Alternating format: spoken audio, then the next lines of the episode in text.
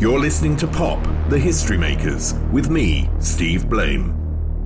Welcome to this first part of this roundup of season one of Pop, the History Makers. If you haven't heard the podcast before, then this will give you a taste of what's it about. And of course, you'll hear some excerpts from the stars I was fortunate enough to interview for season one. In part two, I'll be looking back with Justin Currie from Del Amitri, Alexander Bard from Army of Lovers, Anne Clark, John Watts, and Michael Munzing from Snap. Now, my own background is as a host and interviewer for MTV Europe during the late 80s and early 90s. And during the lockdown of early 2021, I found I had some time on my hands.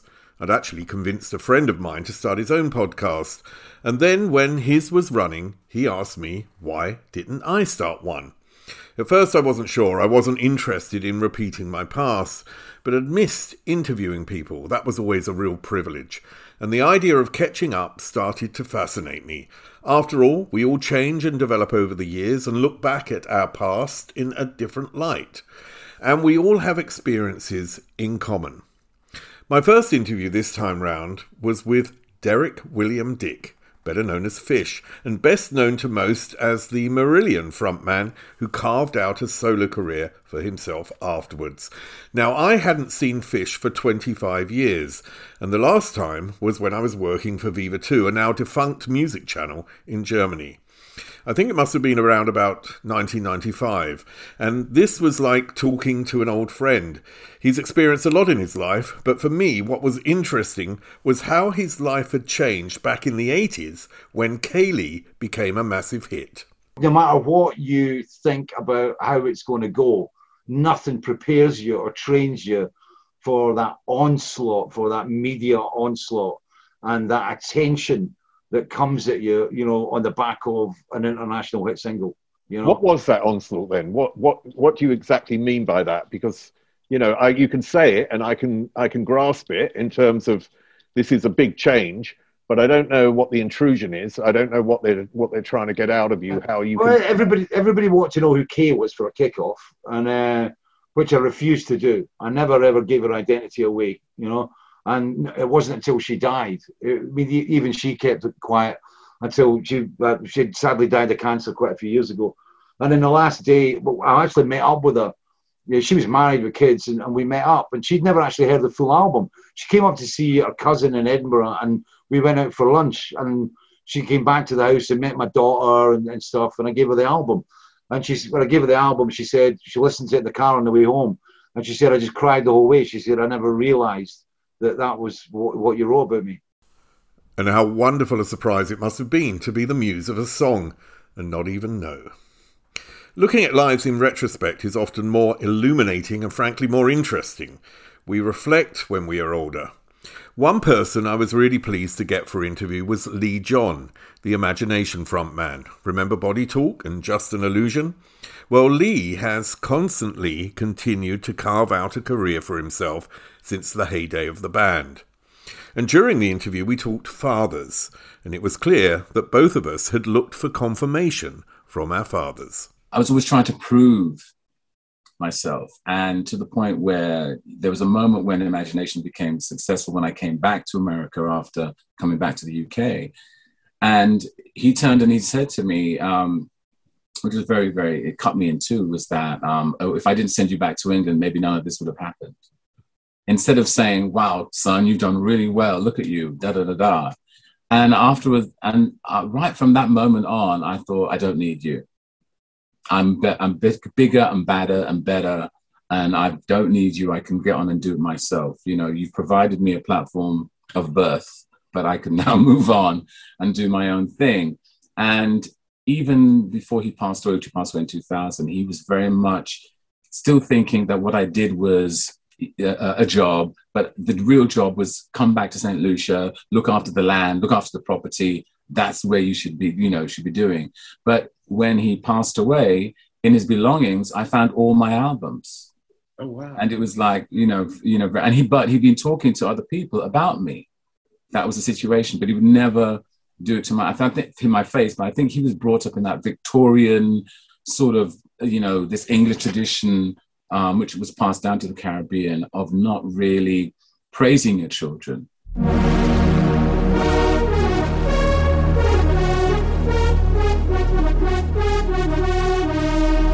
You're listening to Pop, the History Makers, with me, Steve Blame. Fascinating that the confirmation he must have been searching for came after his father's death. An open and revealing interview from Lee John, and of course, you can still hear the whole interview. It's online. One person I was determined to get for the podcast was an old friend of mine, Durga McBroom of Blue Pearl. She performed at my birthday party in Athens, Greece in the 90s. At the time, the multi talented singer, dancer, and actress was riding high with Naked in the Rain, a thumping dance track written with former Killing Joke man turned producer, Youth. I knew her interview would be fascinating, and I was not disappointed. So it wasn't really until I got into my 20s that I started to really understand uh, racism in America because I was shielded from it. I grew up surrounded by wealth.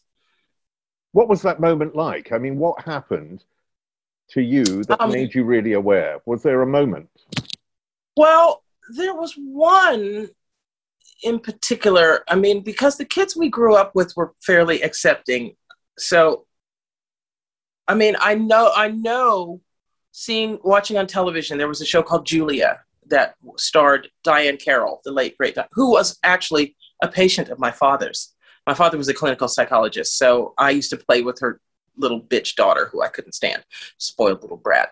Anyway, um, uh, so seeing her on television as the lead and a professional and not a domestic in a television series was a big deal, especially because my mother was a doctor. So um, but I only had that one role model. All the rest were white. But this doesn't register when you're growing up. It just is what's normal. You you get used to not seeing yourself represented. But I remember going to New York once when I was in my 20s. And I uh, there was a huge storm in Colorado. So my flight that was going via Denver got canceled and I was routed through Houston, Texas. And I got on that flight and I got to Houston, and there was someone at the gate telling everyone where to go to catch their connecting flight. And the person there told me a gate that was way on the other side of the airport. And if you know Houston Airport, it's enormous, it's like a city. And so by the time I got there and realized that the gate I was meant to go to was two gates over from where I just landed, by the time I got back there, my flight had left. And so I was full of righteous indignation and rage. And I went to the counter and I said, Your employee gave me the wrong gate and caused me to miss this flight. You will be putting me in a hotel tonight and blah, blah, blah. And this person, I could just see it. I, I can speak the better part of four languages. I've been to, at this point in my life, about 48 countries. They just looked me up and down and just saw another N word. And they said, Well, everyone else seems to have made their flights and they didn't do anything. And it was at that moment I realized exactly what it felt like to be treated like an N word. How did that make you feel? Horrible, obviously. Completely powerless. Powerless. And um, just, I felt, um, what's the word I'm looking for? Um, impotent. And you know you get this flush of rage in your face and you know that there's nothing you can say that's going to change the situation. So you just tuck your tail between your legs and go away and you know live to fight another day. Durga mcbroom there and hopefully we'll be hearing new music from blue pearl soon. Now, one of my favourite bands of the 80s was Heaven 17. I saw them on tour in Hamburg a few years ago and interviewed both Glenn Gregory and Martyn Ware after the show. So for me, catching up with Martyn for the podcast was another thrill. Of course, he was part of the original lineup of the Human League, which also included Ian Craig Marsh, who was with him and Glenn in Heaven 17. And with Ian Craig Marsh, he formed BEF, the British Electric Foundation. Their album in the 80s, Music of Quality and Distinction Volume 1, consisted of known artists covering classic songs, and one of these was the Tina Turner Temptation cover, Ball of Confusion. and that track led to Martyn producing the Al Green classic Let's Stay Together for Tina, which was key to her comeback. But here's Martyn talking about first working with Tina on Ball of Confusion. One one thing that characterises the work that I I've done throughout my career, I I think, is my sense of uh, daring. I don't. I'm I'm fairly fearless when it comes to creativity. I'll have a go at stuff. I'm not musically trained. I've never. I can't read or write music, and there I am in a in in in in a uh, in a studio with a sixty-piece orchestra, and some of the best session players in in Britain, if not the world, performing, you know, writing string arrangements with our string arranger, and I'll have a go at anything. And that, that goes for the production side of things as well. Working with Tina Turner, who made River Deep Mountain High one of my favourite singles of all time. You know, I just, at that time, just thought if I continue being brave, which wasn't really that much of an effort, to be honest. Uh, it's not. That's not the same as being reckless, by the way. It's you you you calculate what you think is worth taking a risk on, but but you just think if something fails, well, you know, it's like a, buses. You know, another one will come along in a minute. I'll just I'll just produce some more stuff for somebody else, and that'll be successful. And amazingly, this kind of theory worked. Um, until late in, until the second half of the 80s when we kind of ran out of steam with uh, and confidence to a certain extent with Heaven 17 uh, but it, it definitely worked for my production career. Um, I remember talking to Tina Turner and Roger Davies about Ball of Confusion right. which was on the album. And I remember yeah. they both told me Roger told me that actually he had to set up a gig in Sweden to pay for the trip to London. I don't know. Really? I, yeah and that that when they came to London, um, Tina went into the studio, just sang it in one, Ball of Confusion, and thought that's right that okay, this was just a rehearsal, and that you you had both said no, that's it. Yeah, that's yeah, perfect. yeah. Is that how it worked? Yeah, I remember saying. Um, well, we'll we'll do one for Lloyd's. That's what they say, isn't it? So as insurance in case something went wrong, but that's it. You know, it was the perfect performance straight out of the bag. But I've told this story many times before, but um, she said after she'd finished, I mean, she was in the studio for like an hour. That was it. And um, she said at the end, she said, Martin, Martin, that was, uh, that was kind of difficult to sing. You know, it sounded like there was more than one guy on that. And I said, it's the Temptations. There's four of them. He said, Who are they? Honest to God, I swear on my children's life. That shows how far she turned her back on on uh, on soul music, black music. She wanted to be Rod Stewart, really, or or, or Mick Jagger, or or a combination of them and David Bowie. You know. Yeah, that's amazing. I mean, Tina is such a, a or at that period, I mean, I met her later probably, but such a sort of amazing energy to her and, a, and a, a, wonderful, wonderful character. You know what? What's a, but just to finish on the Tina point, she uh, she's just a performer in the studio or on stage or or on a film or anything. What she's what she's born, she's just born to perform. So when she performs in the studio, it's like she's performing to an audience you know, she never got involved in the production of anything, as far as I know. Uh, definitely not with us. Uh, she didn't show any interest in it, or mixing, or approval of mixers. Or she was just happy to be, you know, one of the best soul singers on earth.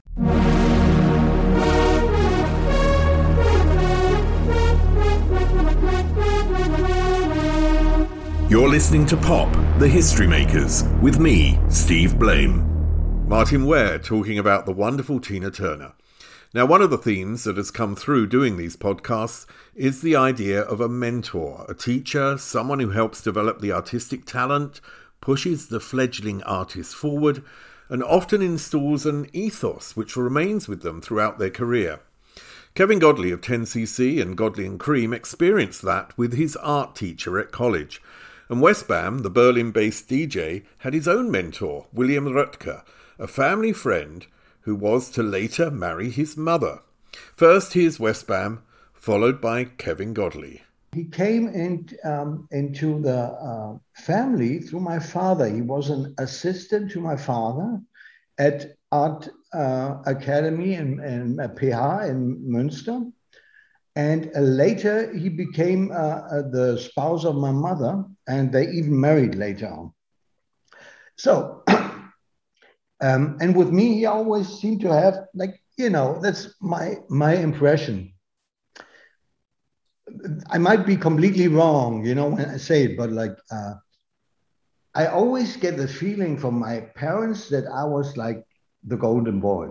That kind of, this might be completely wrong, you know? Maybe they thought nothing like that, or they thought my small brother was the golden boy, or my, my small sister, or whatever, or my big sister. But so there was four of us. So, but that was the the vibe I got from them, and kind of this was quite taken on by William. William kind of like discovered me as a special person, but it wasn't quite uh, um, clear what uh, my speciality would be, you know.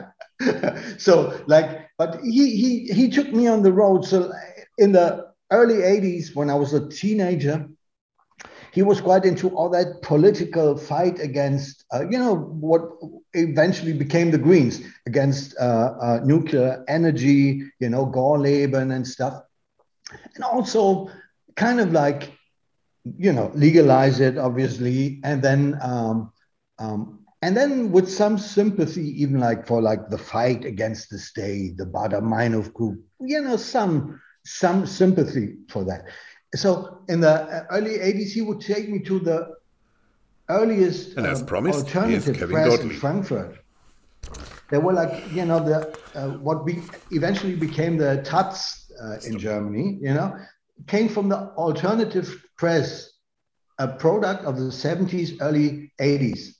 So I was drawing political little things against atomic energy and stuff, you know, and I even uh, did a, a book at the time that, and then already uh, with my drawings about school that I hated school, you know, it was called Schulhorror, school horror, you know, and that had all my little drawings about school, about my hate of school.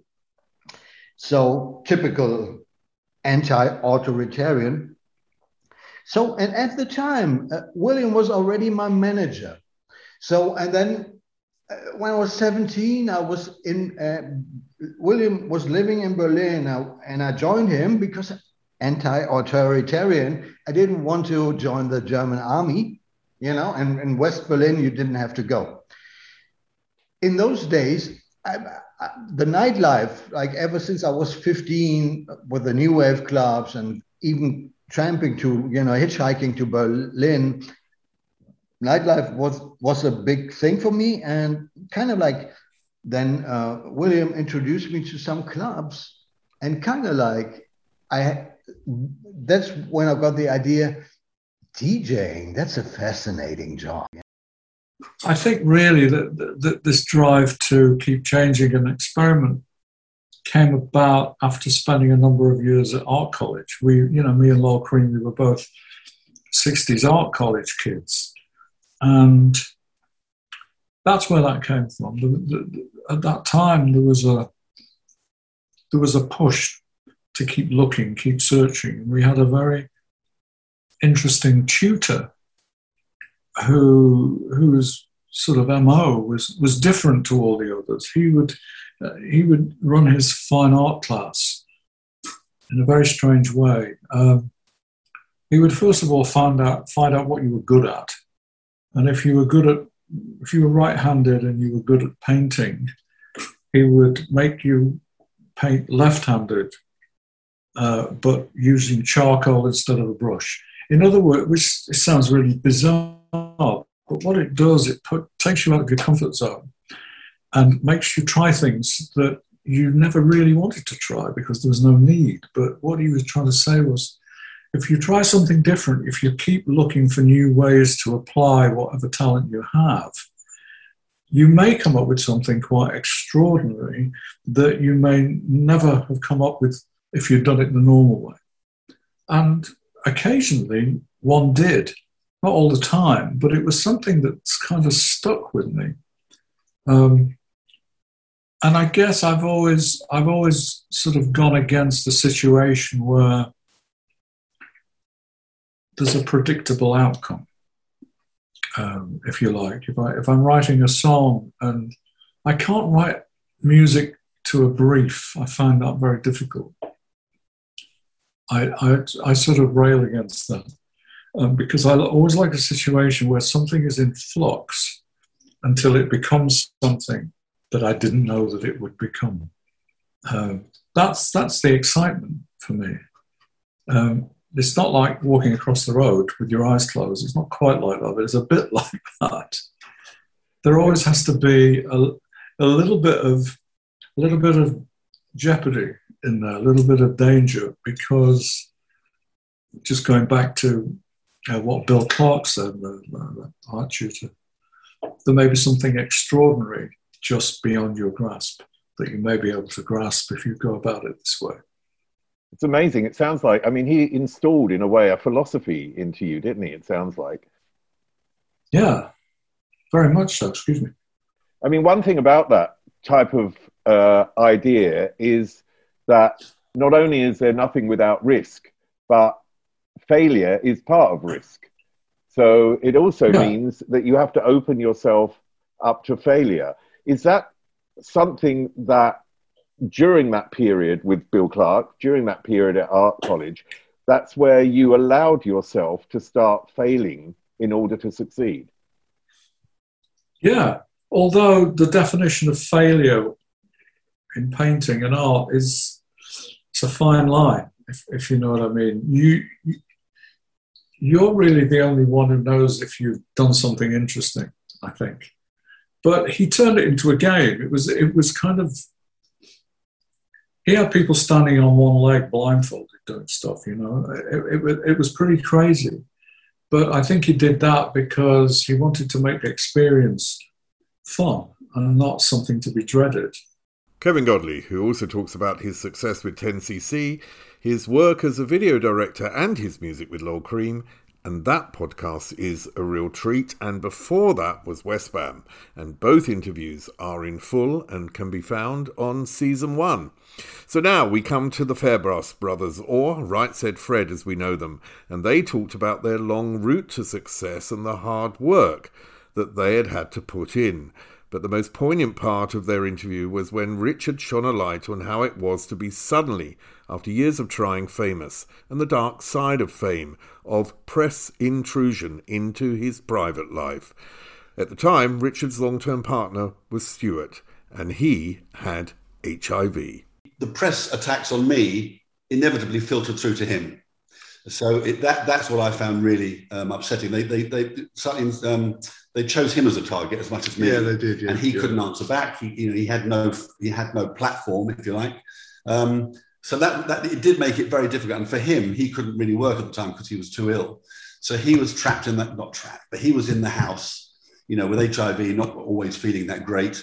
While I was, you know, flying all over the world doing this kind of, you know, I'm too sexy with my shirt stuff, you know. So that was a very um, unhappy time. Actually, it was, it was, it was a really it was very tough to balance that. Yeah, it was. Yeah, it was yeah. really really difficult. And um, and mum mum mum, mum cried for a year yeah, when dad, I came out. Dad, dad had died a couple a couple of years before, so uh, mum was. Was this news to your mum? Oh yes. Yeah. Oh, it's something that came out of the blue. Yeah, all right. They say mums know. Mum, my mum, our mum didn't know at all. No, no, no. My, my mum said did. Funny enough. Yeah, mum would have been a, mum would have been a, the sort of mum that the Krays would have had. We could have we could do no wrong. Yeah. It was impossible for us to do actually any wrong at all. We could have my boys. Yeah, we could have shot someone in the front room, and she would have made an excuse for it. Yeah, you know? yes, yeah. We could have put. We yeah, we could have done anything. Yeah. Absolutely. Anything. Yeah, yeah. Um, Dad, I think Dad had a suspicion because I remember going for a walk with him. Yeah, I used to take the train down to see them in, in Wembley West Country, and then walk back with Dad to, to, the, to the cottage. And Dad would say things like, "So this Stuart chap, what what does he do for a living? well, he's a hairdresser. Uh, uh, right, that's tick, tick number one. so how long have you known Stuart? Oh, about ten years. Oh, tick number two. So where does he live? Oh, he lives with me. Tick number three. So gradually, do, do, do, do, do. so God bless Dad. I think he was sort of fishing. Yeah. Um, maybe Mum knew and she just blanked it off. She didn't. You know what I mean? She just didn't want to face it. I don't. You said at the beginning that they had gay friends, or they had a, uh, friends that Yes, you yes, think they now yeah. were probably gay. So Yes. they obviously either they were so blind, Yes. Yes. or they actually didn't really want to know, and everything was okay as long as they didn't know. I think that's Yes, what it is. And it's the old saying: "Do what you, you can do what you like as long as you don't frighten the horses." Mm. You know, I think it's there's an element of that about it. I think Mum and Dad.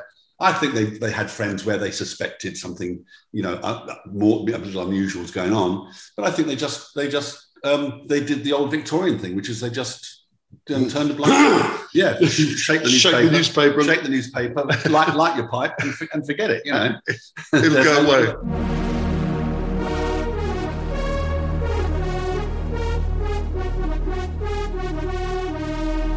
You're listening to Pop, the History Makers, with me, Steve Blame.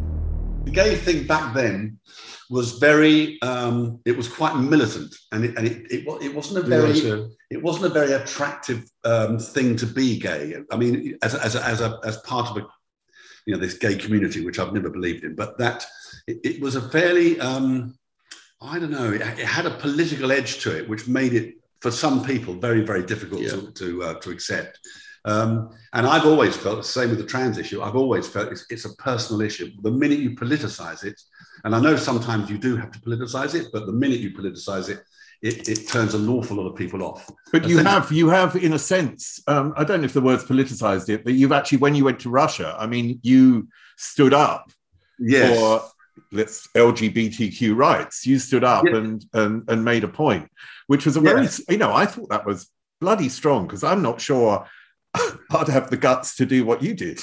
No, I mean, we, we didn't, I don't think we realized how aggressive it was going to be over there Mm. until we actually got knocked about. Yeah, and, and when, when we were told, when we were invited to go and join the, the, the, the event, we weren't told it was a protest, a march, and. We just it was an event, Yeah. and it was it, it was a gay thing, but it was also more to do with civil liberties. The whole thing was wrapped up in that. So we wandered, we wandered along, not knowing exactly what we were going walking into. Uh, but also, we didn't know that the mayor of Russia ha- hadn't given it a license, so the whole thing was illegal. So we, um, and once we got out the van, uh, the, the uh, people carrier thing, and just drove off. Drove off and left us there. Yeah, double quick, and left us there. We were, and the press were photograph, were filming these guys. and they had these masks on, and it was um, uh, like a, to stop them getting AIDS. You know, Well, we, I thought it was anti-pollution. the original was pollution. so I said, no, you, How stupid am I? I said, no, you frigging donut. It's to do with this is an HIV thing. And they're all doing this sort of um, folk, folk sort of traditional Russian. yeah, but, but, but it's sort of like Yeah. whatever it That'll save you from HIV. Yeah, yeah, exactly. So when the cameras saw us, they all swung away from these Russian guys and started filming us. Know, um, Reuters and CNN and Associated Press, all those people. And this really pissed these guys off. So we started getting beaten up and hit pretty quickly after that event. Uh, I got held. Richard got smacked in the face by. I lost guy. my glasses. Yeah, I got held by coppers, and I don't remember at the time, but I must have got a bit of a kicking in the back because the next day I had really bad bruising on the back of my legs and the lower back. Um, and then we just, because we've worked in Russia and the East before, you can't argue with these people because you will get a beating, and the coppers won't intervene; they'll let it happen. Mm. It's it's it's it's not like it used to be over here. Um, so we just said the best thing. To, uh, our advice is to our advice to ourselves was to get the fuck out of there. So, So we we, grabbed our stuff and we just legged it. And uh, it turned into a bit of a Benny Hill thing because there was us at the front, camera crews, the blokes who wanted to beat us up. Yeah, our, our, our tour manager trying to keep up with us. Yeah. And event because we, we worked there a lot, we know how corrupt it is. We saw these coppers buy a, like a burger van, and we gave them some money, and we said, "These blokes coming here, whack them," and they just got out their sticks and piled into them just because we paid them. One, and one, I, rem- I So remember then we hid. one little old lady came up to me because I was I had blood on my face, one little old lady came up to me and gave me a tissue.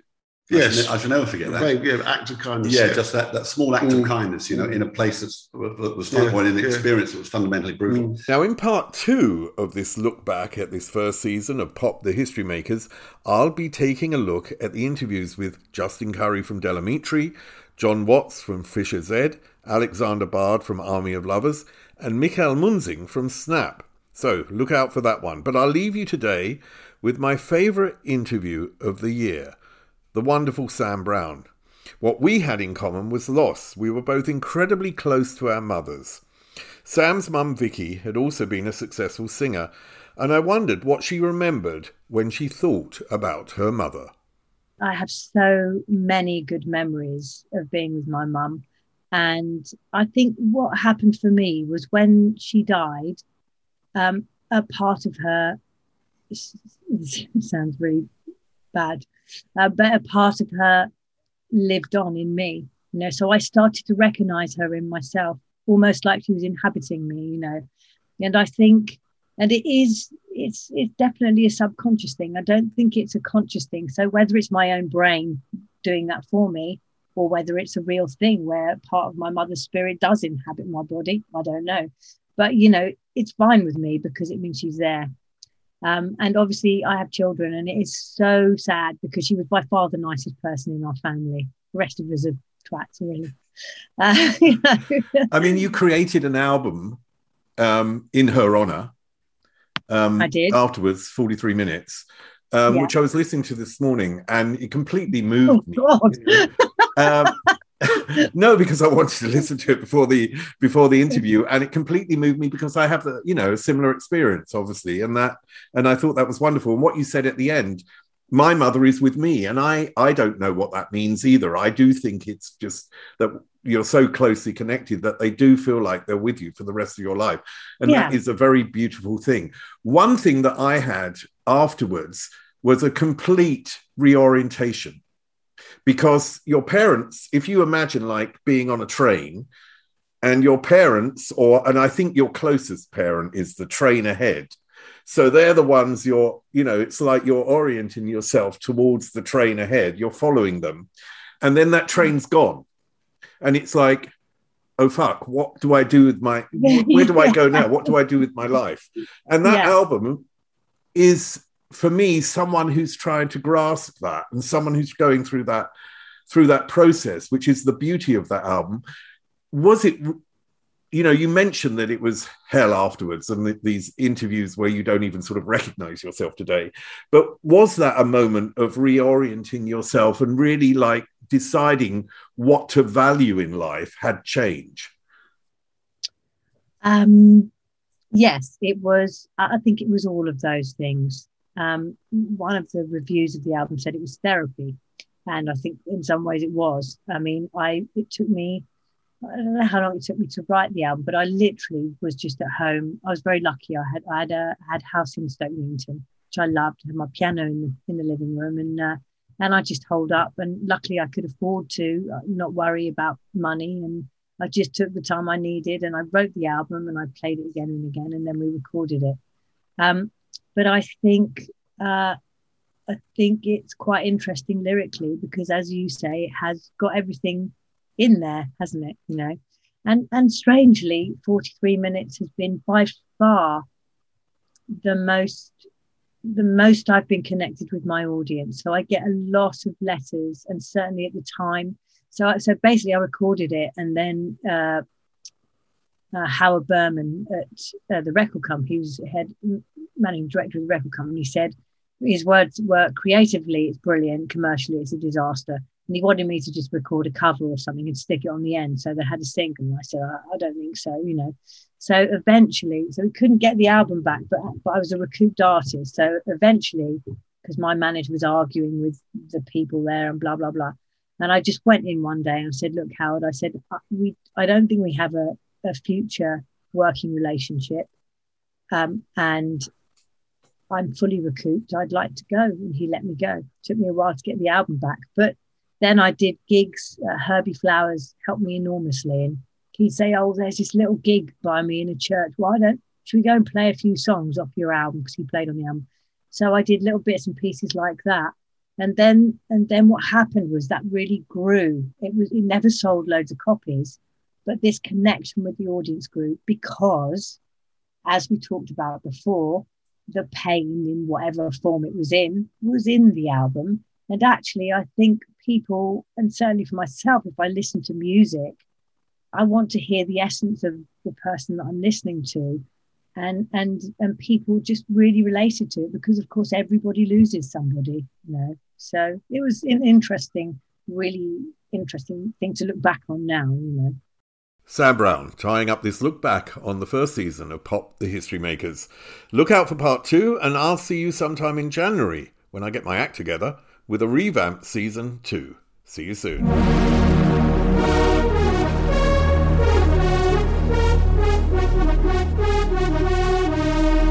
You're listening to Pop the History Makers with me, Steve Blame.